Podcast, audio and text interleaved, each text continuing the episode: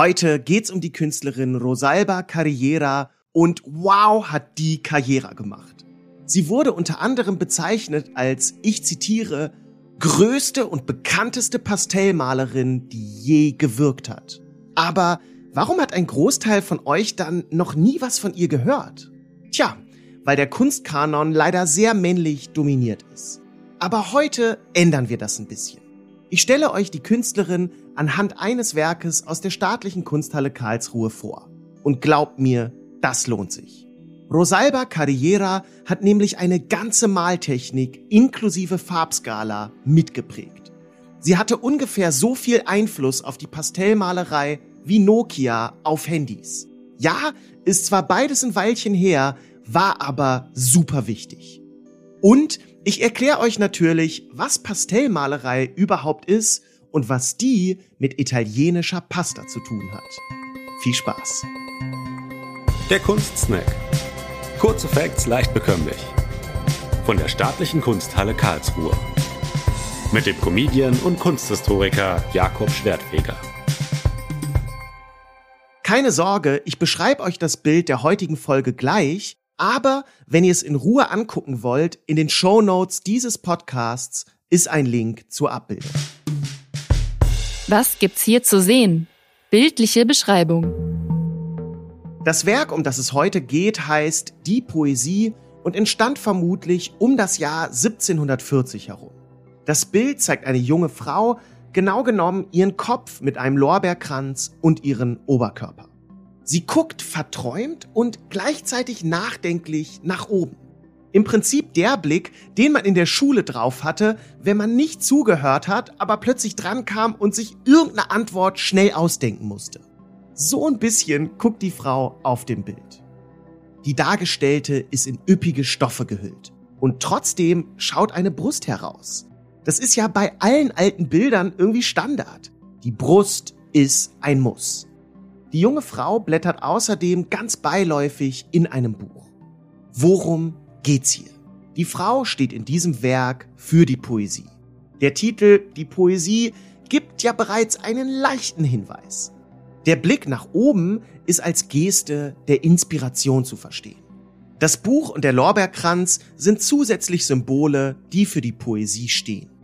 Die entblößte Brust macht außerdem klar, hier handelt es sich um eine fiktive Figur, die etwas verkörpert. Denn keine normale Frau hätte sich zu dieser Zeit so freizügig malen lassen. Es gibt noch einen weiteren Aspekt bei diesem Werk, der direkt auffällt. Das gesamte Bild sieht aus, als hätte es jemand, ja, mit Puderzucker überschüttet.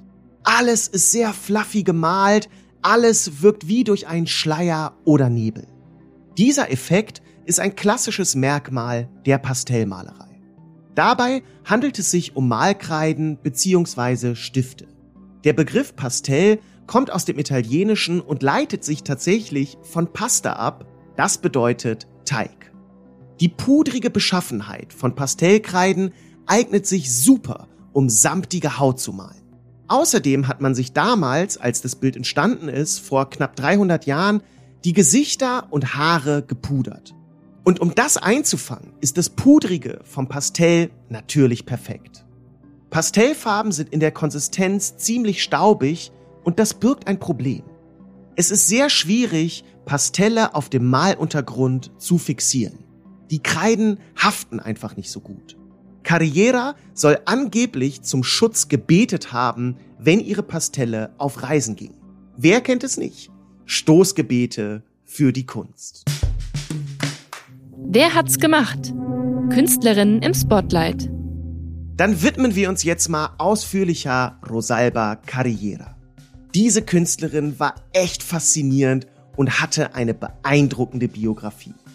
Carriera wird 1675 in Venedig geboren. Ob sie sich die Porträtmalerei selbst beibrachte oder Unterricht bekam, ist nicht überliefert. Ab 1700 bemalt sie dann Schnupftabakdosen, die zu dieser Zeit in Mode waren. Ich weiß nicht, ob ihr mal Schnupftabak probiert habt. Ich habe das als Jugendlicher eine kurze Zeit lang mit Freunden gemacht und es war mega widerlich. Also, wenn ich diesen Podcast nutzen kann, um Menschen vor dieser Erfahrung zu schützen, dann freut's mich sehr. Schnupftabak, lasst es sein. Aber Schnupftabak hatte auch was Gutes. Rosalba Carriera hat nämlich die Schnupftabakdosen bemalt, und zwar mit meisterhafter Miniaturmalerei. Sie war darin so gut, dass sie deshalb an der römischen Academia di San Luca aufgenommen wurde. Außerdem wurde Carrieras Technik stilprägend für die Miniaturmalerei in Paris. Carriera hatte also sogar internationalen Einfluss. Zusätzlich widmete sie sich der Pastellmalerei. Vorher wurde diese Technik meist nur für Skizzen und Vorzeichnungen benutzt. Carriera verhilft Pastell jetzt zu einer eigenständigen Kunstform. Vorher haben zwar schon ein paar KünstlerInnen mit Pastell gemalt und damit vollwertige Werke gemacht, aber das war vereinzelt und es wurden oft dunkle, volle Farben benutzt. Carriera zieht die Pastellmalerei jetzt durch wie niemand zuvor und sie verwendet neue, hellere Farben. Die Farbpalette, die wir heute als Pastelltöne bezeichnen, hat Rosalba Carriera maßgeblich geprägt. Und nach ihr haben plötzlich viele wichtige PorträtmalerInnen nicht mehr nur in Öl gemalt, sondern jetzt auch in Pastell. Wow, also das ist wirklich eine Ansage, wie viel Einfluss Rosalba Carriera hatte. 1719 reist die Künstlerin dann nach Paris und bleibt dort für 1,5 Jahre. Sie porträtiert sogar Ludwig XV., der damals gerade mal 10 Jahre alt war. Carriera erhält so viele Anfragen für Porträts, dass sie gar nicht alles alleine stemmen kann. Ihre Schwester hilft ihr und später werden auch andere Malerinnen bei ihr arbeiten und von ihr ausgebildet. Carriera hat einen richtigen Betrieb am Laufen. Nach dem Tod ihres Vaters wird sie dann Ernährerin der Familie. Ihr müsst euch klar machen, das ist etwa 300 Jahre her. Damals war das extrem ungewöhnlich. Carriera war eine Frau, die nicht den gesellschaftlichen Normen entsprach. So entschied sie sich auch bewusst dagegen, eine Familie zu gründen und Kinder zu kriegen. Carriera schrieb dazu, ich zitiere, "Mein Beruf, der mich völlig in Anspruch nimmt und eine mir angeborene Kälte des Temperaments, haben mich stets dem Gedanken an die Liebe und an die Ehe ferngehalten." Okay. Klingt ziemlich nach Workaholic, aber halt auch nach Selbstbestimmung. Carriera war bestens vernetzt und eine echte Businessfrau. Und sie hatte auch krasse Fans. Der sächsische Prinz Friedrich August II. Kaufte über 150 Pastelle von ihr.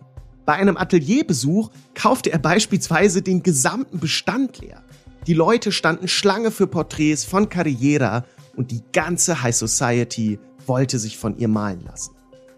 1746 erblindet die Künstlerin dann, nachdem ihr ein Augenleiden lange zu schaffen machte.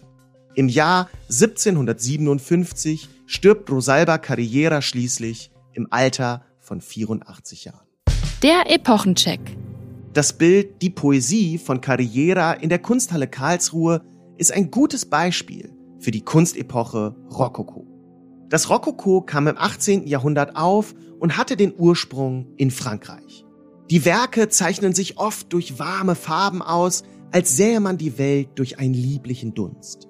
Dazu passt die sinnliche Pastellmalerei von Rosalba Carriera natürlich ganz wunderbar und diese Art Schleier und Dunst findet man ja auch auf dem Bild aus der Kunsthalle Karlsruhe, das ich euch beschrieben habe.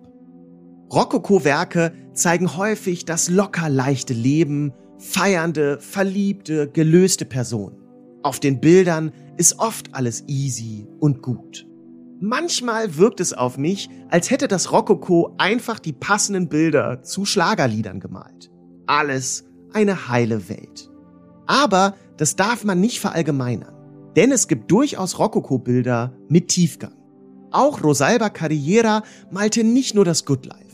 Ihren Porträts wird immer wieder psychologische Tiefe attestiert, dass sie eben auch das Wesen der Dargestellten einfing.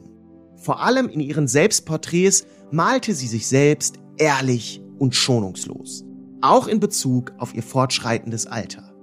Dass sie damit nicht immer dem gängigen Schönheitsideal entsprach, war ihr offenbar egal.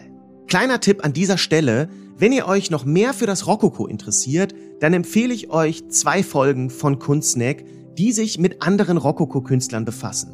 Folge 17 ist über François Boucher und Folge 25 über Nicolas Delagier. Also hört diese Folge zu Ende und dann die beiden. Wer hätte das gedacht? Faszinierender Funfact. Es gibt eine sehr schöne Geschichte, wie das Bild Die Poesie von Rosalba Carriera in die Kunsthalle Karlsruhe gekommen ist.